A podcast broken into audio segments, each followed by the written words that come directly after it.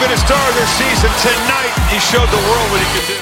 My God, a freshman. An extra gear for the freshman. Touchdown. And the freshman is off. Foot race. They're looking at shoe bottoms and nothing else. Into the end zone. Touchdown. The freshman just ran it back to Philadelphia. All right, everybody, welcome back to the Future Freshman Podcast. Welcome to episode 28. I'm your host, Brandon Sanders. You can find me at X, Twitter, whatever you call it now, at CFF University. Of course, I am joined tonight by Mr. Justin Heisey. Uh, he's over at CFF Insiders. You can find him at, I believe, is at Insider CFF or CFF Insider. Which one is it there, Justin? It is uh, Insider CFF. That's right, at Insider CFF. So please go check him out. Probably some of the best graphics in the game when it comes to people transferring or signing on or we're getting if there's a crew that's signed on you can best believe justin's going to have probably some of the best graphics that you can possibly get a hold of. So definitely go check out his work. He's also got some stuff going on as well.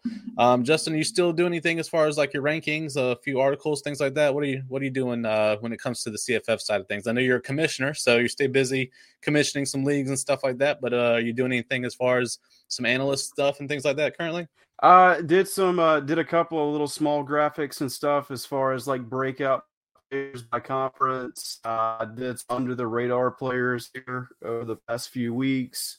Nice. Um, I do have some rankings and stuff like that. Uh, if you want them, just shoot me a DM or something like that. I can get those over to you in a drive link. Um, is is not a problem. My top 110 at uh, I'd say at all positions, I believe I have my top 110 for quarterbacks, running backs, and receivers. And I believe I did like 70 or 80 tight ends. 110 tight ends is just way overkill. Um, yeah, it's crazy. If you want those, just shoot me a DM. I can get them to you. Awesome, man. So yeah, definitely hit him up over at uh over on the X there in the DMs there. I guess we can still call them DMs no matter what. So we'll do that as well. But Justin's on because me and him have something in common is that we are definitely fans of the ACC. Both of our teams play uh, in the ACC. In fact, both of our teams played in the conference championship last year. However, that didn't go so hot for one of us. It went great for the rest of us. So we definitely have that in common. But Justin also knows quite a bit when it comes to the actual ACC and the CFF side of things. So we're going to talk about the ACC conference skills position, of course, for episode 28. So there's definitely some guys that we want to go through. Before we do that, let's do a little housekeeping. Of course, you can find all of our stuff over at campus2canton.com. We have plenty of things as far as articles, tools that uh, some of those I used for the episode tonight that we can kind of compare a little bit about. Uh, the guides available, the CFF guide is now available for $20. Or if you have one of the higher tier memberships, you could get that absolutely for free. Um, so go check that out. We also just had the partnership with our friend Nicholas Leon Allen. So the C2C Winning Edge is now available.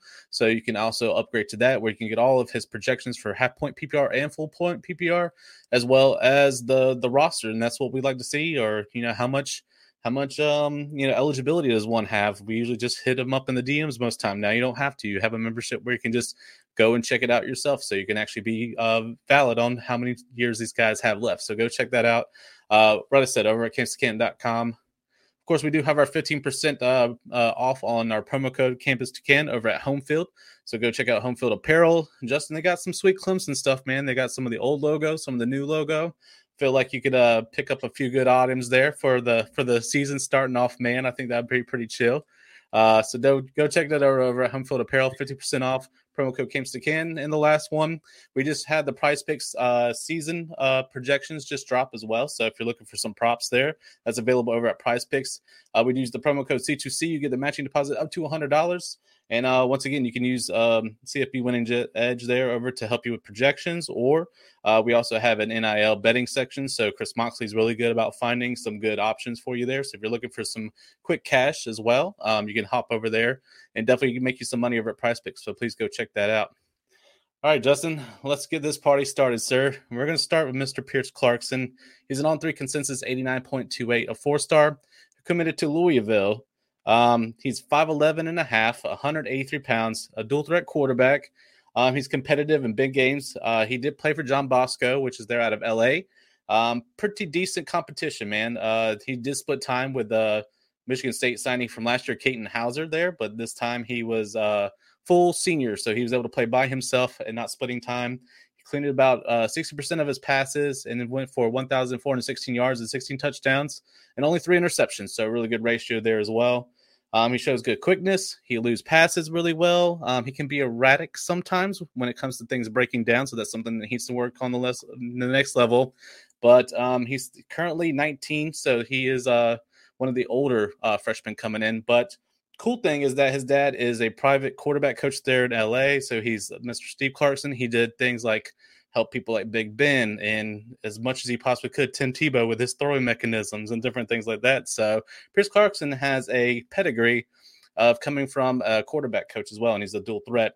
Um, were you able to kind of take a look at Pierce Clarkson or are you familiar of you know with him coming into a new Brohm system? What do you what's your thoughts there so far? Uh, so uh, before I get into that, I, I, do have to ask: Do you think that Hunter Dekkers used Mox's projections for his bets, or do you think that he just does it on his own? I want to say he probably just looked at the sport on DraftKings, bro. Um, I don't know. Uh, they said he did over thirty something. I hope he made enough money to get banned, man. Shout out to JJ Kohl. We talked about him in the uh, in the uh, in one of the episodes. So hey, uh, go pick up JJ Kohl, or uh, if you're in our dynasty league, come hit me up yeah, and hit me up. up JJ Kohl. Yeah, stock up for JJ Kohl, stock down completely for Hunter Dekkers because I hope that betting was worth it. If you made seven dollars on DraftKings, bro, I swear, man, if you lose your job for seven dollars, come on, man. but yeah, let's talk about Pierce Clarkson because oh, he still has a future in Pierce Clarkson. Um, so so yeah, I was able to. I, wa- I, watched a good bit of Pierce Clarkson's tape. You know, uh, he's he's a guy that committed to Louisville in a different era. He was a Satterfield yeah. guy. Uh, Satterfield was the one that recruited him to Louisville.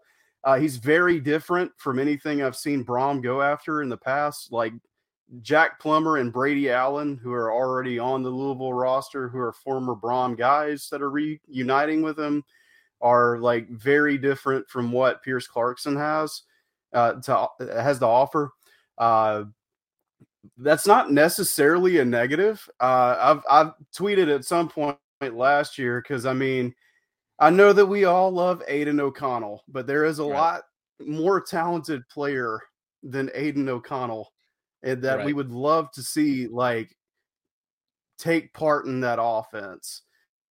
And so uh, it would be so interesting to see a player like Pierce Clarkson play within Brohm's system, given his mobility. Um, I do have to agree that he he tends to be a, gets a little erratic uh, when stuff starts to break down. He's got a really good arm for a guy that's more of a that's more of a runner. Um, one thing I like in his tape is that he doesn't necessarily tend to be he, he likes to take off and run, but he also likes to look to pass uh, yeah. which is a very positive thing that you like to see from somebody. I, I like to categorize these quarterbacks in two different in two different uh, categories. I sort of talked with Felix about it on Twitter the other day. There's like guys that uh, run but like to pass, and then guys that pass but like to run. Uh, yeah. I still think that he's still a little bit more of the run, but like to pass, but he's not as extreme as like Malik Cunningham was. Um, right. Yeah. He's he's got a really solid arm. Tends to be a little bit inaccurate. Uh, you know, you mentioned that he's 19. He's only 19, but his mind is older. He's a good locker room guy. Yeah. Um, and from what I understand, from everything I've read, he's been like super into the playbook. Just wants to get in there and learn how to do everything so that he can get out there and contribute. And is a fantastic leader. Uh, so I, I do think I, when I first initially saw him with the Brohm news, my initial thoughts were he is going to be a really, really good transfer candidate in a year or two. Uh, Just because I don't know that his play style necessarily matches the system. But once again, it would be entertaining as hell to see this guy play in Jeff Brohm's system. Yeah. I'm still kind of hung up on that with the Brohm thing, especially I think Clarkson signed, but shortly after is when we heard the news of Brady Allen transferring over, and that's when I was like, "Uh, nail in the coffin, man." So I'm still kind of like, yeah, they're still gonna try to play plumbers like as much as they possibly can, which you know cringes me out. But at the same time, it's like I can't hate on Plummer, especially for redraft this year, right? And I know this is more dynasty eccentric, but like, um, you know, Pierce Clarkson's, you know, compared to like a couple, you know, it's been two months now since we probably drafted in our league and stuff like that, and he went fairly high. Uh, I feel like it's come down. I think he went round five. It looks like pick ten in our draft there in the Blue Bloods Mhm. dynasty. There, um, I would I would say he's probably down a few rounds. I think you could probably almost get him at double digits at this point, just because the news of Brady Allen and now the news that Plummer might actually start as much as he possibly can throughout the season. So I think he might be a good pickup. Do you think there's a possible chance that he would go the Emory Jones route? I know we like um, Brady Drogosh there at Cincinnati already, but Pierce Clarkson, Satterfield, that could be interesting there in Cincy in the Big 12. Do you think that's a possibility? I know you said transfer, but do you think it's a high chance he does, or do you think he sticks around and tries to be the Lamar and the Malik Cunningham now of the new offense? It's it's so hard. It's so hard to get a gauge on it because you know, with as much as he really does not make sense for a Jeff Brohm offense, Jeff Brohm has spoken very highly of him, and so I don't know if it's one of those things that it's just like a I'm going to talk really highly of you because you're the only quarterback commit we had in this class, and I'd really like Right. to keep you. We would But like to at see the same time, Louisville's got like, I think they've got like six quarterbacks on scholarship or something like that right now. Yeah, Um, I know that they lost Khalib Johnson, and so that that was a hit there. But they picked up like Harrison Bailey as a preferred walk on. Joey Gatewood's there now. Yeah. Brady Allen's there now. Jack Plummer's there now. Like Mhm. everybody and their mother has gone to Louisville this offseason. Um, I, I tend to think that he's probably still a strong transfer candidate, unless just pure leadership and willingness to learn kind of gets him there. Because I, like you, also really like Brady Allen. I do too. Uh, he was a guy he really stood out for me this past uh, the last year. I really think that this is it's going to be a Jack Plummer year. They he, he can say whatever. Yeah. Rom can say whatever he wants about a quarter quarterback competition. It's a Jack Plummer year. Um, he really turned around my opinion on him complete 180 w- with what he did at Cal last year. Uh, this is going to be Jack Plummer's season at Louisville, and then next year I don't. It's going to be really difficult to get a leg up on a guy that's had two years in this system to kind of learn everything and is also really talented compared to I'm not really a fit for this offense. And this guy's ahead of me developmentally and mentally. Maybe I should find somewhere else. Maybe go reunite with Satterfield at Cincinnati or uh, you know, there's a couple of other different directions. You know, uh, UCF be a good landing spot for him as well if they wanted to continue to do the the mobile Run shoot. quarterback thing like Yeah. John Rhys Plumlee. Yeah, you see if we get, especially with the receivers that they have that are very quick and kind of get it out really open. So knowing that he's a you know transfer, you know high transfer possibility, would you still take him around five? Or are you taking him way later? What What are you comfortable with knowing what you know now with Brady Allen, Plummer starting this year? This looks like maybe a two three year wait if he even waits at Louisville. So, um, you know, what what are you comfortable taking him at if we're we're looking at dynasty purposes, man?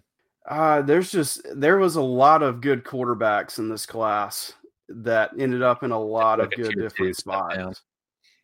And so there's just so many guys that I would like. I know I think the latest I saw him fall, uh, Jaden Rashada, who I took in the first round.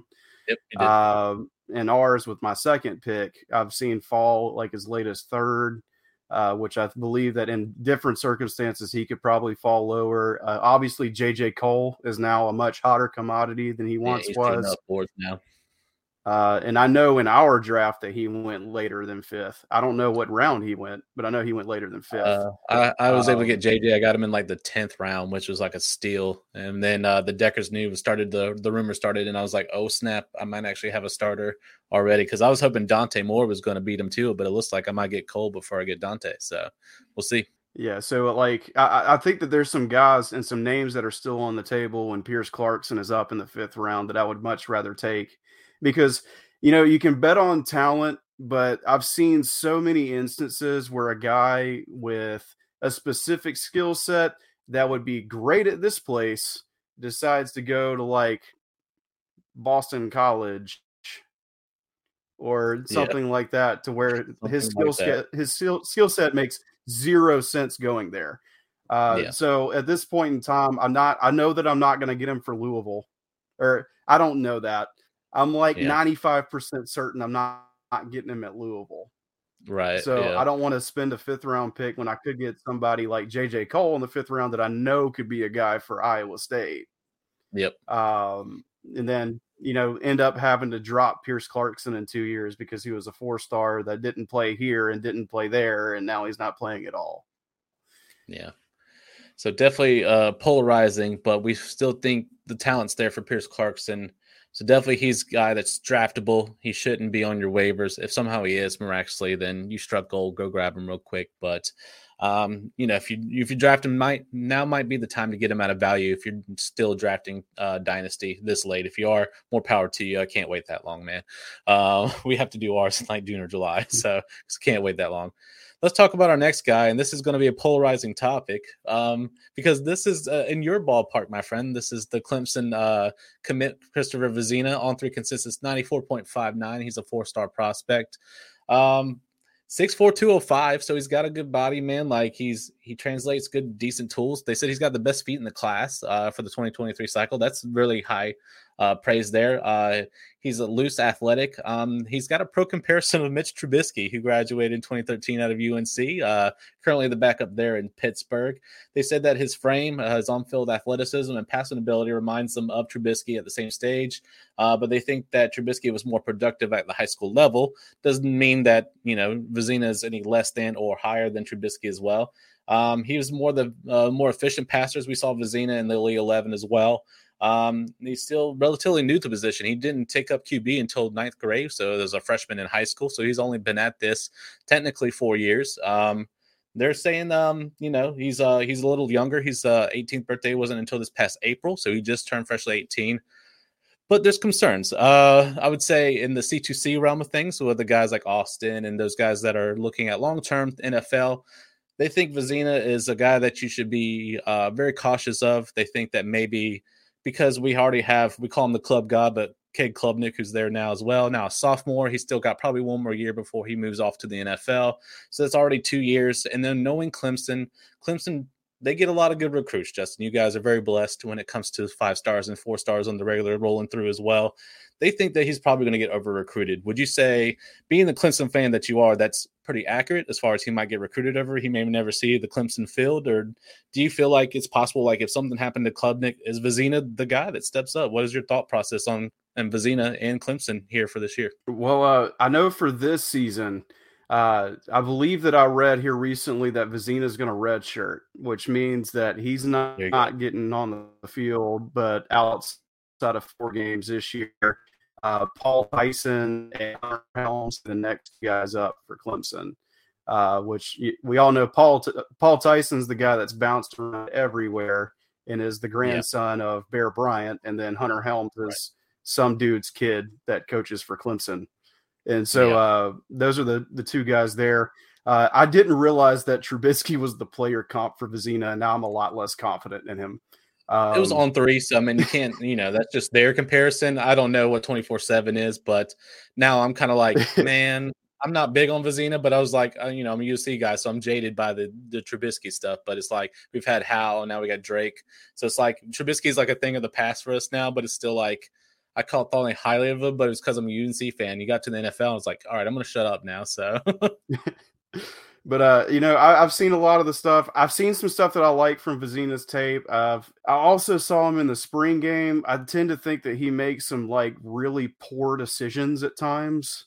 Pretty rough. Um, yeah. he's got some. He, has got potential. Uh, you know, I, I, live in the upstate of South Carolina. It's Clemson yep. country in the upstate of South Carolina. So obviously, like my bosses and people I work with are all over it. Uh, one of the right. guys that I work with is just like in love with Vizzina. Uh, was super stoked to have him when he signed on. Um, I like that he was a big Clemson guy coming in. It's nice when guys are like super huge into the university uh, yep. when they're coming in. Uh, but it is one of those things so it's hard to gauge the future right now because Klubnik is going to be the guy for two years. Ideally, is the guy for two years. Um, they're not taking a quarterback in the 23 class, but they're sort of on the cusp of some guys in the 24 class. Yeah, I think there's some um, five star you so guys are looking. It's sort of hard to gauge. It's sort of hard to gauge right now. I, I could I could see him getting beat out, but he is also he's also going to get two years with Garrett Riley. I'm I'm fully sure. convinced that Garrett Riley is going to be there for two years and he's going to bounce because that's just or a head coach job or something, right? That, yeah, I have to assume that he's got something that he's got his eye on in the head coaching sphere. Uh, right. More than likely, Big Twelve or SEC that he's looking at. Um, so the right job's going to come open, I believe, in the next two years, and then he's going to bolt because he's just he's just too good of a coordinator to stick around. And his last name's Riley, uh, and people really yeah. like that in college football. And so they do. Uh, I think he's got two years with Garrett Riley to develop. Um, I think he'll get every shot in the world in his junior season, but it is going to come down to there could be like we could have a similar situation to where like you have Trevor Lawrence coming in next year, you got Kelly Bryant right now, and then you got Hunter Johnson, and like which one I is it going to be? Really could see yeah. a situation where Vizzina's Hunter Johnson. Yeah, he's going to hold that clipboard. That's the I think that's the main fear in the CFF realm and in C2C realm as well. Um, he went round nine, pick fourteen in our draft. Like I said, it was about two months ago. I don't know if that was you or not that took him. I I certainly was avoiding him like the plague. Um, do you think that's too rich, man? Do you think he probably could have went in the double digits or fell a little further, and people probably would have got him probably way later, even past JJ Kohl, which I grabbed in the tenth? What what's your thought process there? Especially if he's redshirting, that's at least a year, and then we probably got one more year. So this is like a three year investment, man. Is that worth it to clog, or do you just uh, you know take him in the last part of your rounds and just uh, put him in the put him in the bench, man? What's your thoughts? It's I think you should say something that like we're talking about how late he went in a draft that you and I were a part of. I'm the resident Clemson guy, and I was not the one that took him. there you go. Um, I'm an ACC guy, and I still there's just him. guys, yeah, like there's just guys on the board that even I, I don't know. I, I'm I'm not completely sold on him just yet. I, I don't think that like a double digit draft capital is like that heartbreaking to spend on a guy like that. Because no, really. uh, there, I mean, he could develop a ton over the next two years and then just be like lights out his junior season. Like it could be a whole thing. Like, you know, right now we're sort of expecting Kyle McCord to step up and be huge for Ohio State this year. And he, he kind of came in, sat behind some people, and now is supposed to be really good. And it mm-hmm. could be like similar set of circumstances here with Vizzina. Uh, we just don't know that. And so, like, I would say it's a similar sort of long term investment, like with Kyle McCord. I just can't promise the payoff. It's not guaranteed, or at least a shot at competing. And poor McCord still fighting off. I don't know if Devin Brown's back or not, but I heard that he's getting healthier. So now Ryan Day is probably now still even looking at Kyle McCord's like, is he my starting quarterback? Shout out to Matt Bruning. I know you're going through it, brother. Stay, stay, stay in the pocket. You got this, man. You got this.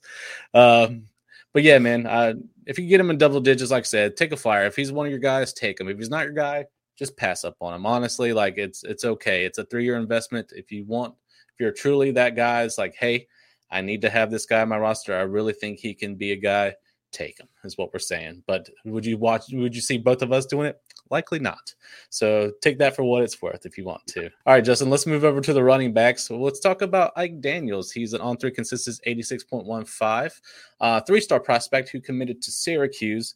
Now, probably I would say a t- couple weeks ago, this would have probably been even more interesting as far as having uh, running back discussions in Syracuse. But uh, it looks like LeQuint Allen is uh, clear to participate. Hopefully, nothing comes back on the back end for him as the season progresses. And hopefully, he's not betting games like Hunter Dekkers.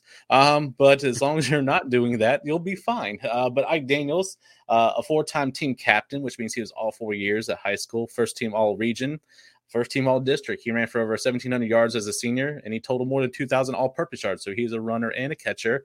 Uh, he was his high school's uh, first District One champion that ever competed. He also competed in basketball and track, so he's a three star athlete. So the guy's twitching fast. He's five nine and a half, and he's 183 pounds.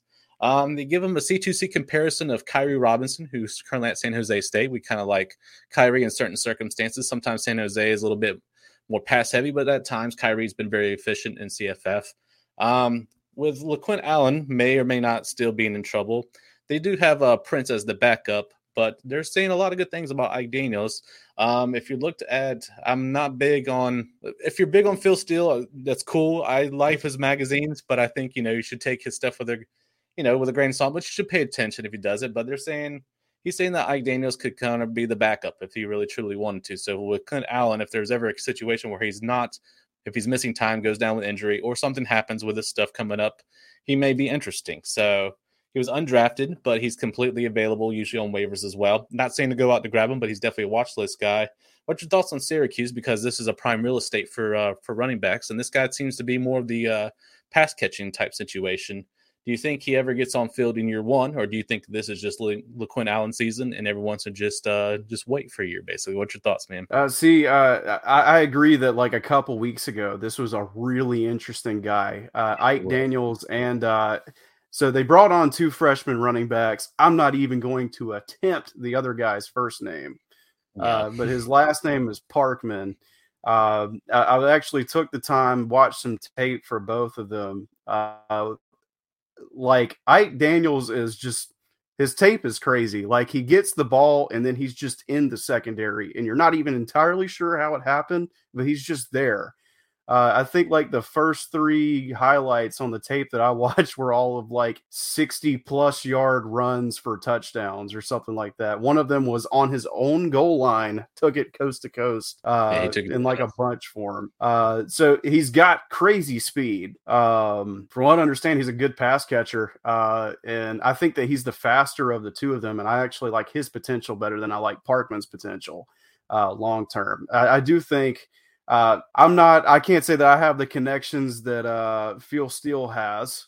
Uh, right, but he does get a what an hour plus with each coach every year, right?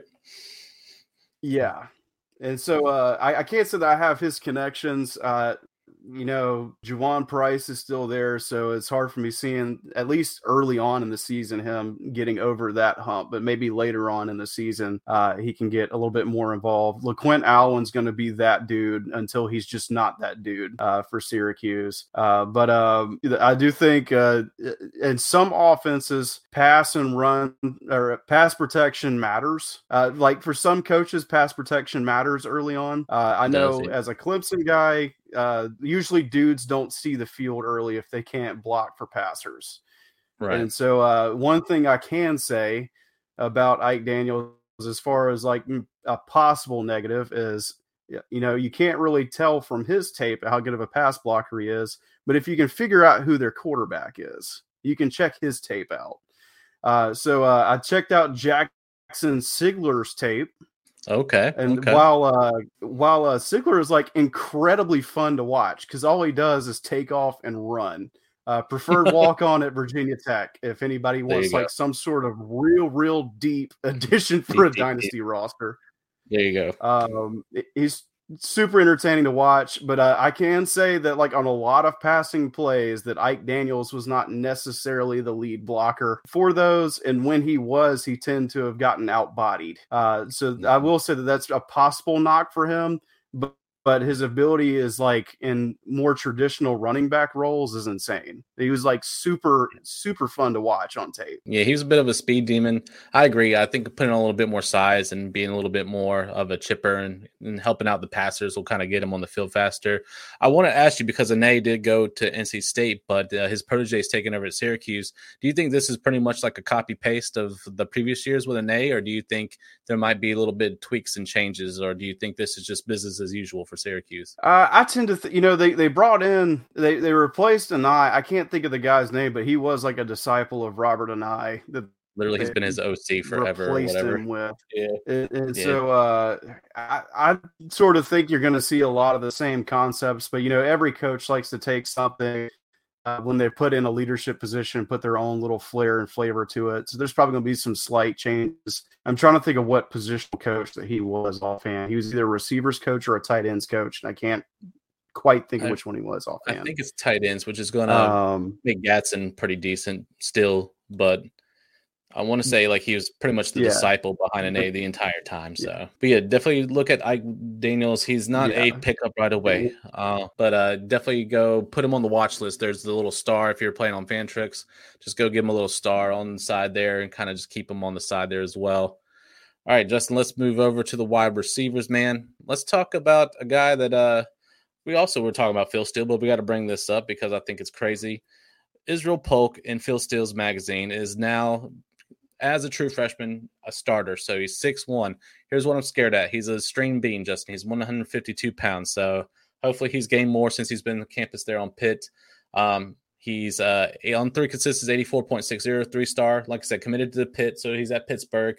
Um, he is the standout receiver that came same out of John St. John Bosco. So he did play. He was Pierce Clarkson's wide receiver. So it's funny that uh, they both wind up in the ACC together, which is pretty crazy as well. He's also the brother of Makai Polk, who played there at Mississippi State. Um, he was uh, rated as California's top 100 overall prospects by ESPN and 24 7 Sports. Um, and he did help uh, John Bosco with the 13 and 1 record there that got them the Division One championship that they held.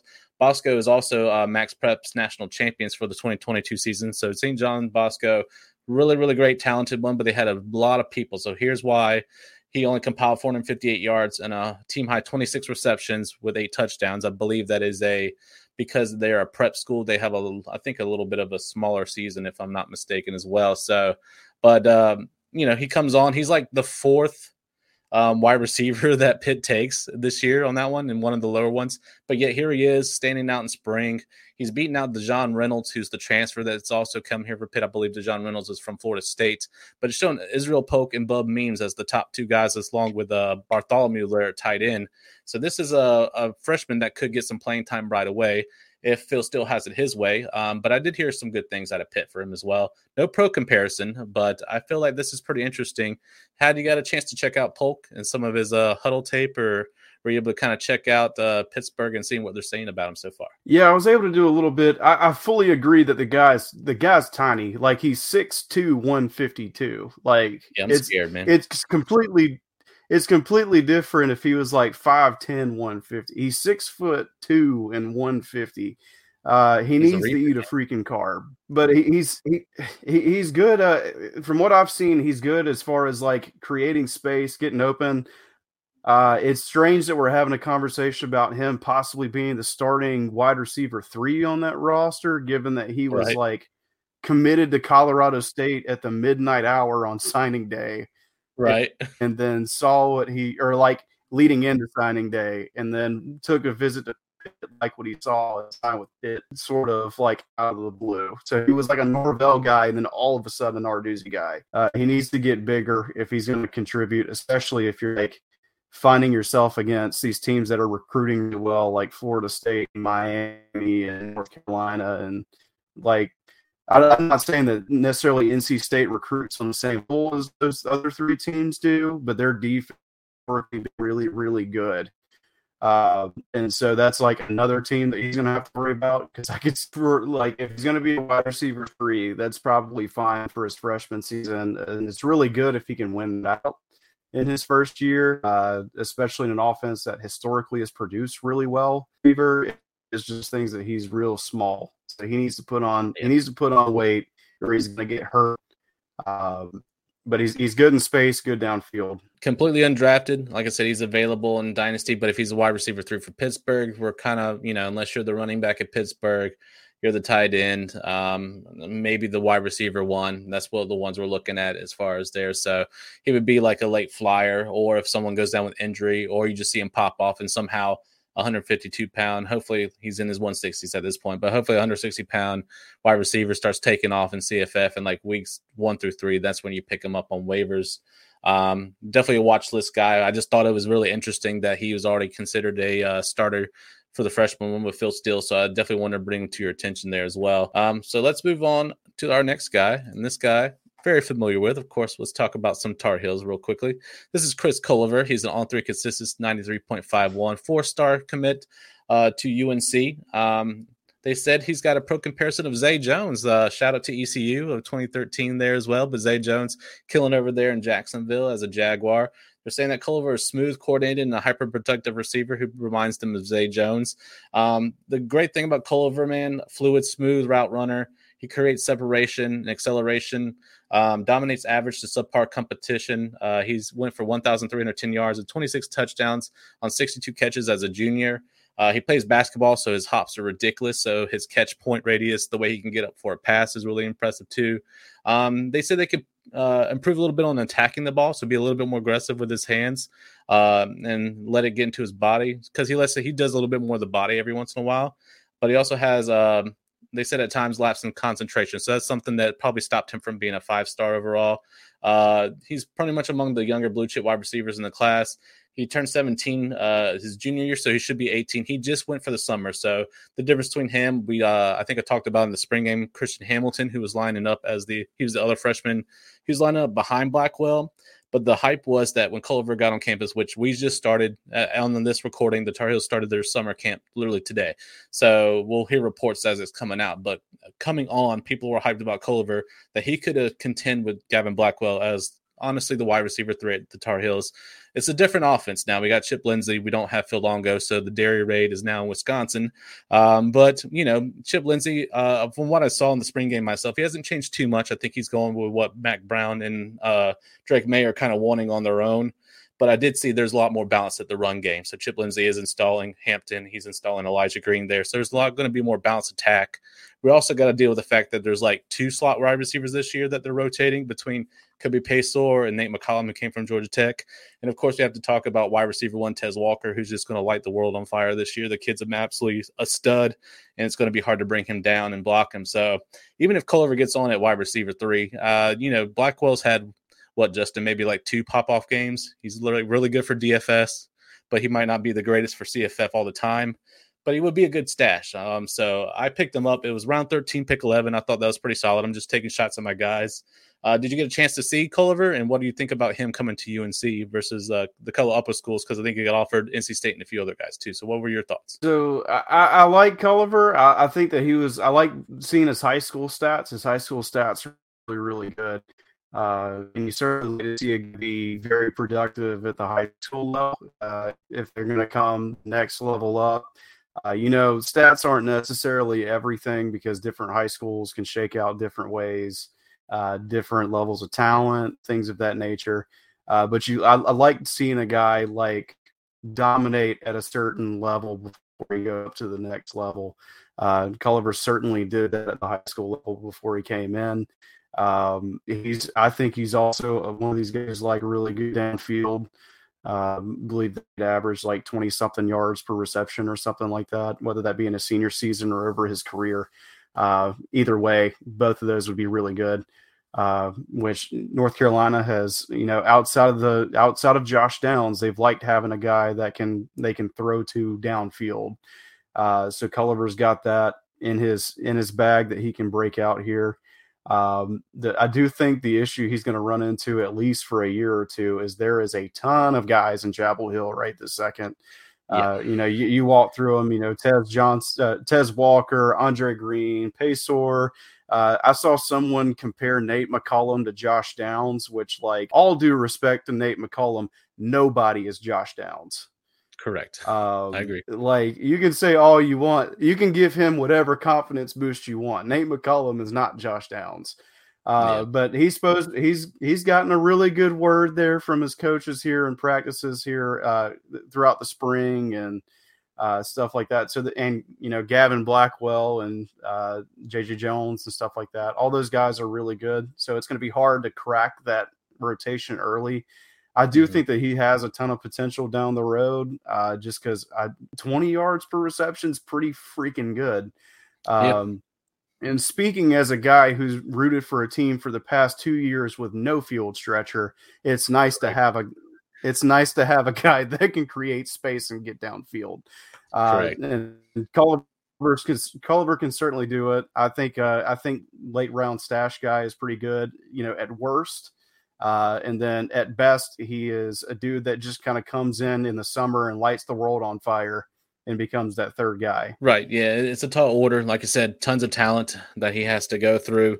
Not to mention now we have like a couple other four stars now we committed in 2024. So the ball keeps rolling. Mac Mac Brown doing his thing, making, you know, kissing babies, shaking hands, make sure he gets all the recruits in that he can. I just hope he continues with the defense because man, we talk offline all the time, but that's such a sweat fest every single year, man. I'm glad the offense is great, but man, goodness gracious, please give us some high five star defensive players and hope they stay, man. Uh, but yeah, look and for Chris Culliver. Uh, yeah, uh, just yeah, we got to beat the Battle of the Carolinas. That's all that matters. That way, the Clemson fans will be happy at least with us until we see them and play later this year. So. Uh, which you guys will be fine. Um, but uh, check it out because uh, Culliver one young, uh, super talented. Even if he doesn't, maybe he does, you know, maybe he gets tired and he doesn't want to battle these guys out. If any chance Culliver ever goes to G5, he would completely dominate the scene. Uh, same thing if he went to somewhere like if he moved over to state, which we'll talk about NC State and a couple of guys, the guys they have, or you know maybe goes to ECU or something like that. He would light the world on fire. It would be it would be ridiculous, basically. So keep Chris Culliver. He's definitely a late round get, or if he somehow misses all those rounds and you can pick him up on waivers, go grab him. He's definitely worth the stash for sure. All right, let's move over to Raleigh from Chapel Hill and we'll go talk about Mr. Kevin Concepcion. They also call him KC. On three consensus, 87.83, three star commit. Uh, he's going to NC State, uh, 6'0, 170 pounds.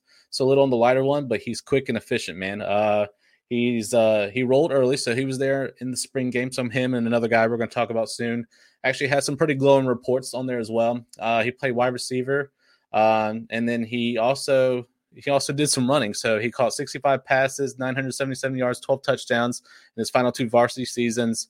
He caught 29 passes for five, 119 yards and four touches as a senior, but he also carried the ball 17 times, 156 yards and two touchdowns. So all purpose, he went 1,030, uh, 1,032 all purpose yards and averaged 35.0 yards per kick return. So if anything, if KC can get on the field and do some punt returns or some kickoff returns, that'll get him on the field faster to not be a year one zero for a wide receiver.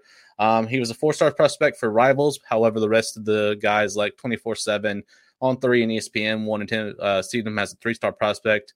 Um, and of course, he was at the Shrine Bowl there for the Carolina, so he showed out there. That's where he uh, he started getting more highly sought after. So all the NC teams, I think even the South Carolina guys were starting to look at him as well.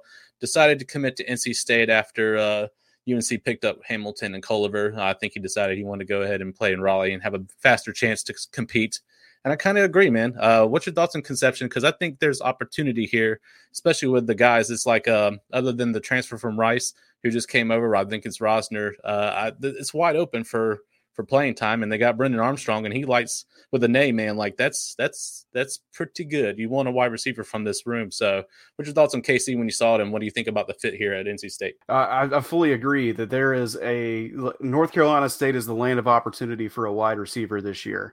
Yeah. Uh, you get a you get Robert Anae, who uh, I, I'm sort of in my notes here. If we're like comparing, you know, we could very well be comparing apples to oranges when we do this.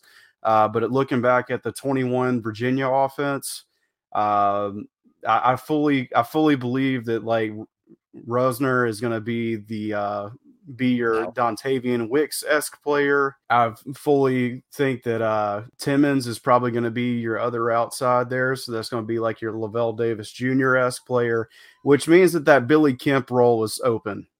Right. Uh, they need a guy there in the slot that can step up. Uh, you know, I've looked at a couple of different depth charts. Uh, Porter Rooks has been there for three years now, and still hasn't broken out yet. He should be the guy, but just yeah. it hasn't been. Right. Um, so I could very well see, you know, like Rooks honestly should probably get the nod there to start things off, but the fact that he hasn't locked it down uh, is concerning considering a guy like everything you see about Concepcion the first time that you read about him or like in any article that you read evaluating is talking about how ridiculous he is in space. Yeah. Um, and how like slippery he is around linebackers. He's just really hard to cover. Uh, so this is a guy that is very potentially a key playmaker for NC State early on in his career. Uh, as in, it's one of those things. I, I really think it's a if, uh, like a win not if situation uh, for Concepcion, and I think it's I think it's a good bet that it's next season. I think that there is a strong argument that could be made that it's mid to late this season that he steps up because uh, that Thayer Thomas role is like finally open after yep. a decade of Thayer Thomas at NC State. Yeah, Thomas was a uh, legend there, man. So, so uh, like they, they need that someone to step up in that position. Uh, I think that he's got all the potential in the world to do it. It's just a matter of if he can, you know, get out there and do it. He took some snaps pretty early in the spring uh, with the ones there, so very yep. well, very well could be him. So he went round 11, pick three in our league, which I thought was solid. He actually went ahead of Culver, who we talked about previously there at UNC. Makes sense because it sounds like at uh, you know the very highest uh, ceiling. We're going to see him like halfway through the season. And he'll break out here in a couple games at the start of the season, and then he'll just solidify the role. Like you're talking about, man. Like all the beat reporters, they you know we talked to to Corey there from Pack Pride 24 7. He was big on Porter Rooks too, but then, you know, in the DMs, he's like, I don't know what's going on, man. Like, he's just not breaking out. I don't, you know, like, we're trying to figure out when he's going to. I was like, well, it's year three, man. So, like, now or never. And then you got all these studs like Concepcion talking about a tight end here pretty soon that uh, equals just as much as another pass catcher, as wide receiver as well. Um, I don't know, man. Porter Rooks has got like a limited string before he gets pulled away. Same thing with Timmons; they're expecting a lot from him, but or in Lassane, but it's like no one's breaking out, whereas all their freshmen are like standing out, you know, big time. And now they have a, a stud, mm-hmm. uh, you know, transfer as an alpha man. So man, this is coming together pretty good for state, and you want a piece of this because uh, what Armstrong was like QB eight, I want to say in 2021 or something like that. It was just ridiculously high. So if he could come back to form here, yeah. one one if not two of these receivers are going to get a lot of play, maybe even a tight end. So we'll talk about that, man. What do you think about round 11? You think that's pretty good, solid? Do you think he should go higher because of the the hype that's going around Armstrong and Anae. What are, what are your thoughts, man? I, I probably think I I think that round eleven is pretty uh, a pretty good steal on him. I think he probably could go earlier. Um, I think if I think if I could do everything over again, I probably would have taken him before round eleven in our in our draft. That is, yeah. I got too cute with him and the other guy we're going to talk about, and uh, I missed out on both of them. So I uh, made up for it by trying to snack Culver, hoping that he could win wide receiver three at UNC. So you know how that goes. ACC. Um, all right, man, let's move on to the next one. Let's talk about tight ends. And this is a guy you're familiar with because you picked him up yourself. That's Mr. Jamari Johnson, uh, tight end there now at Louisville, six four and a half, 255 pounds. And if you're watching on YouTube, the guy is a big, big boy. Um, he attended Miami Central High School, three star sp- prospect, uh, number 26 wide receiver, number 36 player in Florida. Uh, he was a slot receiver. So imagine this weight of a man, 255, playing a slot receiver and a return specialist. That's ridiculous. Uh, he's uh, scored the game winning touchdown, the final play of the game to send uh, his school to the state title game. So, pretty nice little fact there. Uh, he's named player of the year uh, in their league there that they played in. he went to the All American Bowl. he was sixth player in their only school history there in Inglewood to be an All American. Uh, he's played tight end, wide receiver, running back, quarterback, and he played defensive end. So needs to say, Justin, the man knows how to play football. Um, he scored, uh, he caught 30 passes, 485 yards, eight scores over two uh, seasons. So effective. And then he had the plethora of offers, man. Alabama, Michigan, Michigan State, Miami, Florida State, you know, all the bigger tight end names that you're like accustomed to. But he decided to go with uh, Louisville, man. So, I mean, he's in the ACC. This isn't the same ACC, so we automatically think of like Marshon Ford and all these guys, but this isn't Satterfield. But we do remember Payne Durham, and that's where Brohm comes in the plane as well. So uh, Louisville's uh, now, or just a Brohm system, is favors the tight end quite well. So uh, he went undrafted, but you were able to pick him up. Is that the deciding factor? Like Brohm, I need a tight end, maybe. Uh, you know, this guy is 255 pounds. He looks like a stud. Maybe I'll take a swing on him. Was that the thought process? Uh, so basically, uh, you know, with Brohm moving from Purdue to Louisville, uh, he's had he had like multiple guys at Purdue really right. produce from at tight end. Um, and so when he moved over to Louisville, the first thing I looked for in the spring game, you know, outside of wide receiver one, was who is the tight end for this team. Um, and so the guy that really stood out in the spring game for Louisville was a walk on who later transferred. Uh, and so I was like, okay, so that really helps me not at all. Uh, so right. I read into it a little bit more and uh, like came across Jamari Johnson. There is people that love Jamari Johnson, say that if he can, like, he's coming along to the speed of the game at the collegiate level. He hasn't quite gotten there yet, but once he does, it's it's a like a win not if situation because uh, the guys, you know, you mentioned that he is like 6'4, 250. I've also seen him at like 280. The guy's just Ooh, like, man. he's it, like, it's not his fault. He's the biggest and strongest dude out there. Like, no. he's just here. And I, I think he's just made to be successful in Jeff Brohm's offense.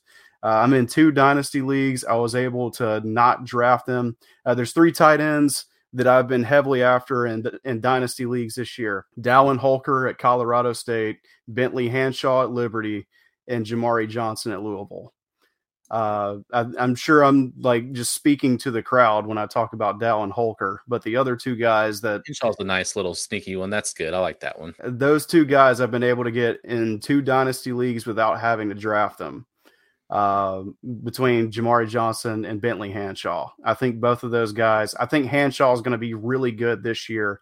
And if Jamari Johnson's not really good this year, which I think he very well could be, I can see him being really freaking good next year because this dude's just made to be a successful tight end in Jeff Brohm's offense. Well, to sprinkle that on that little hot fire, good old Phil Steele has him starting tight end because apparently he talked to Jeff Brohm, and Jeff Brohm, I guess, has told him that Jamar Johnson is their guy. So if that's the case, holy cow, you uh you probably got the steal of the entire uh, league, probably. And like I said, it's like you have to reprogram yourself. So a lot of people are like, oh, Louisville, Marshon Ford didn't do much.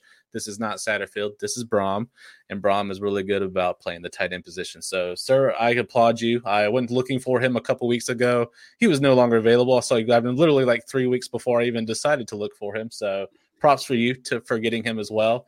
Um, but this is a guy I want to tell people, man, like if if you're still drafting, take him like the last couple rounds. You know, hopefully just don't tell your friends about this episode if you're that, or if you're in an ACC best ball league, like take him now and then you know then tell your friends about him. So do that first, and then uh, you know go grab him. Or if he's still on waivers, please go pick him up now. Uh, if he can maintain his weight and like have a good healthy weight and then you know ball out, man, he's going to be like Payne Durham the rest of them. He's going to get um, you know NFL potential, and that's good for those that are playing full on C2C leagues and stuff like that. So he's definitely could be an NFL guy for sure. So, but CFF man in the Brohm system, I'm all for it. So fire him up. Go grab Jamar Johnson, man. All right. Any last words on Mr. Johnson before we move on to the next guy, man? Uh, no, just uh, I fully agree. Like if you can get him in, if you can get him late uh, take him late. He's basically going free of charge right this second. Uh, you right. can use him like the two drafts that I've taken part in have been 15 rounds. You could have taken him round 15.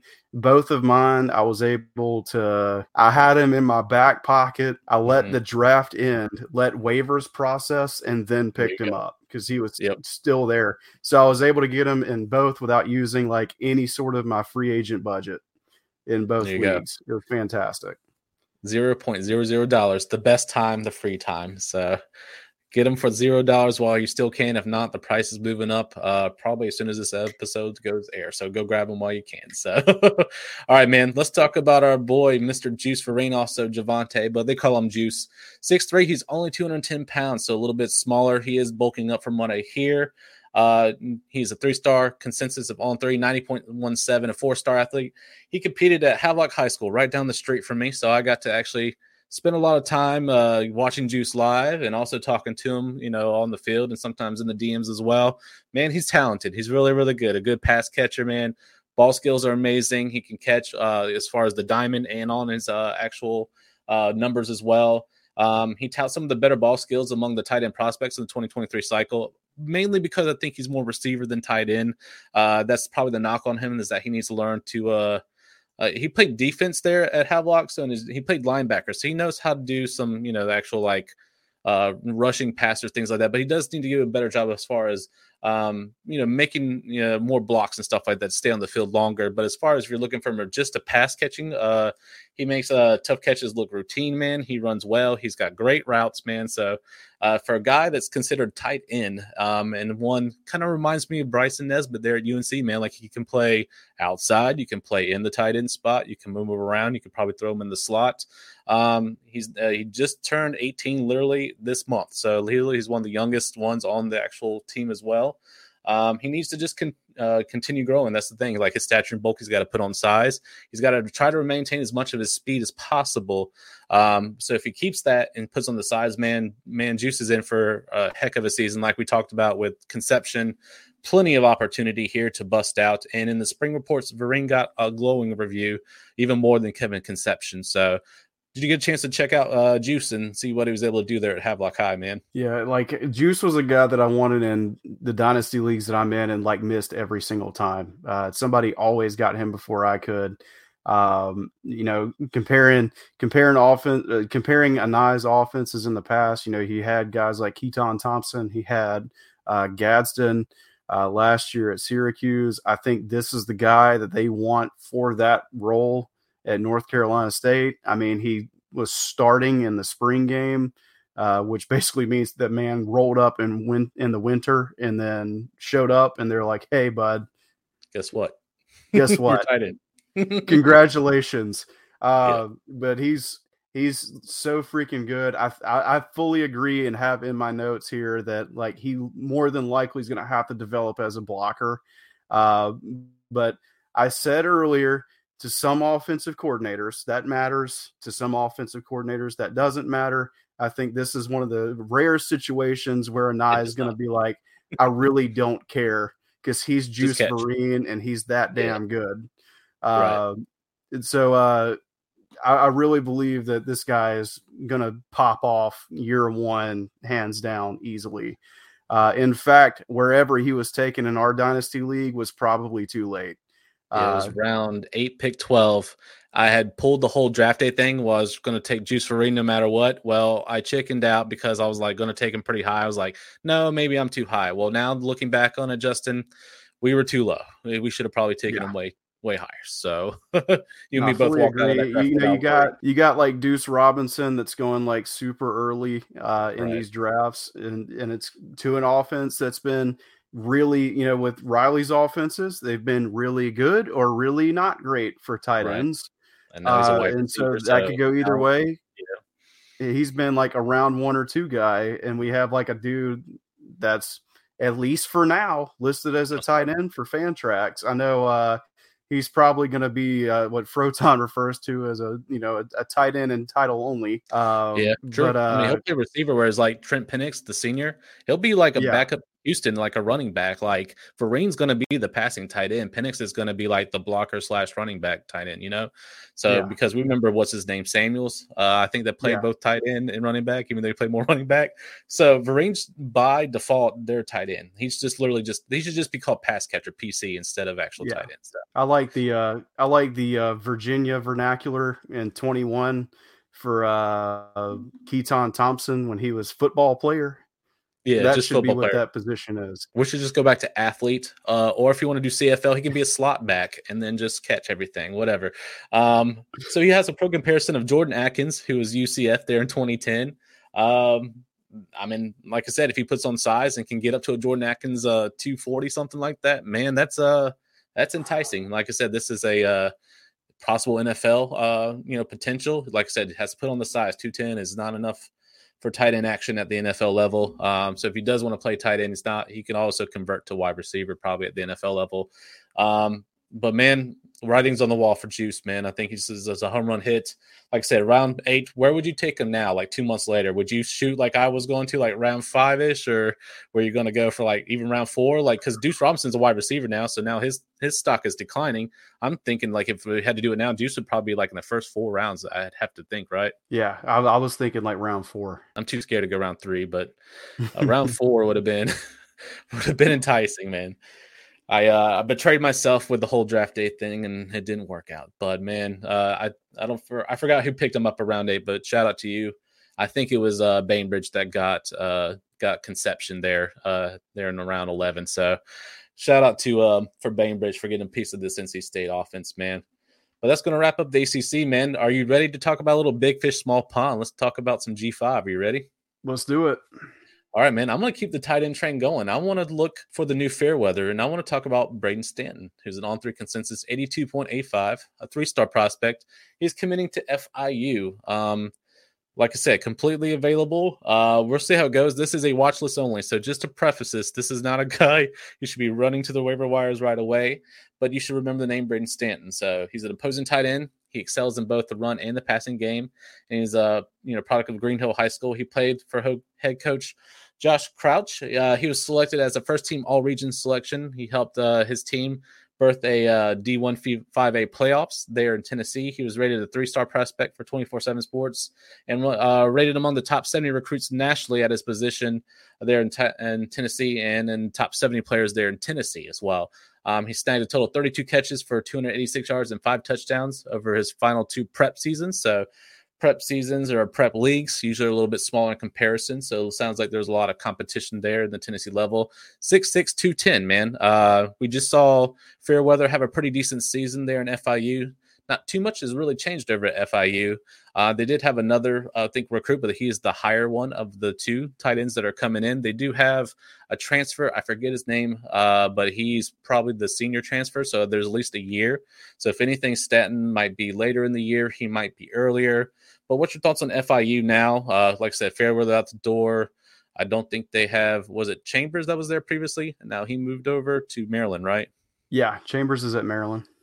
Okay, so literally FIU needs a stud. Um, so a little bit of a deep dive, a little bit of like a garbage uh, bin digging for you know some some some hopefully some hidden treasure. Man, I'm looking for the Fairweather replacement. What do you think about a six six two ten guy at tight end? Sounds a lot like Vereen, just a little bit taller, basically. Um, but do you think FIU uh, will still kind of stick with the tight end, or do you think they're looking to change their narrative this year? What's your thoughts on on G five and FIU? For me, it's it's one of those things. It's like, can they even afford to change their narrative, even if they wanted to? Right. Uh, they don't. I don't even know. I don't think that they have the guys to do that. the The best receiver there, if I'm not mistaken, is Chris Mitchell, which honestly sounds like a James Madison guy, but isn't.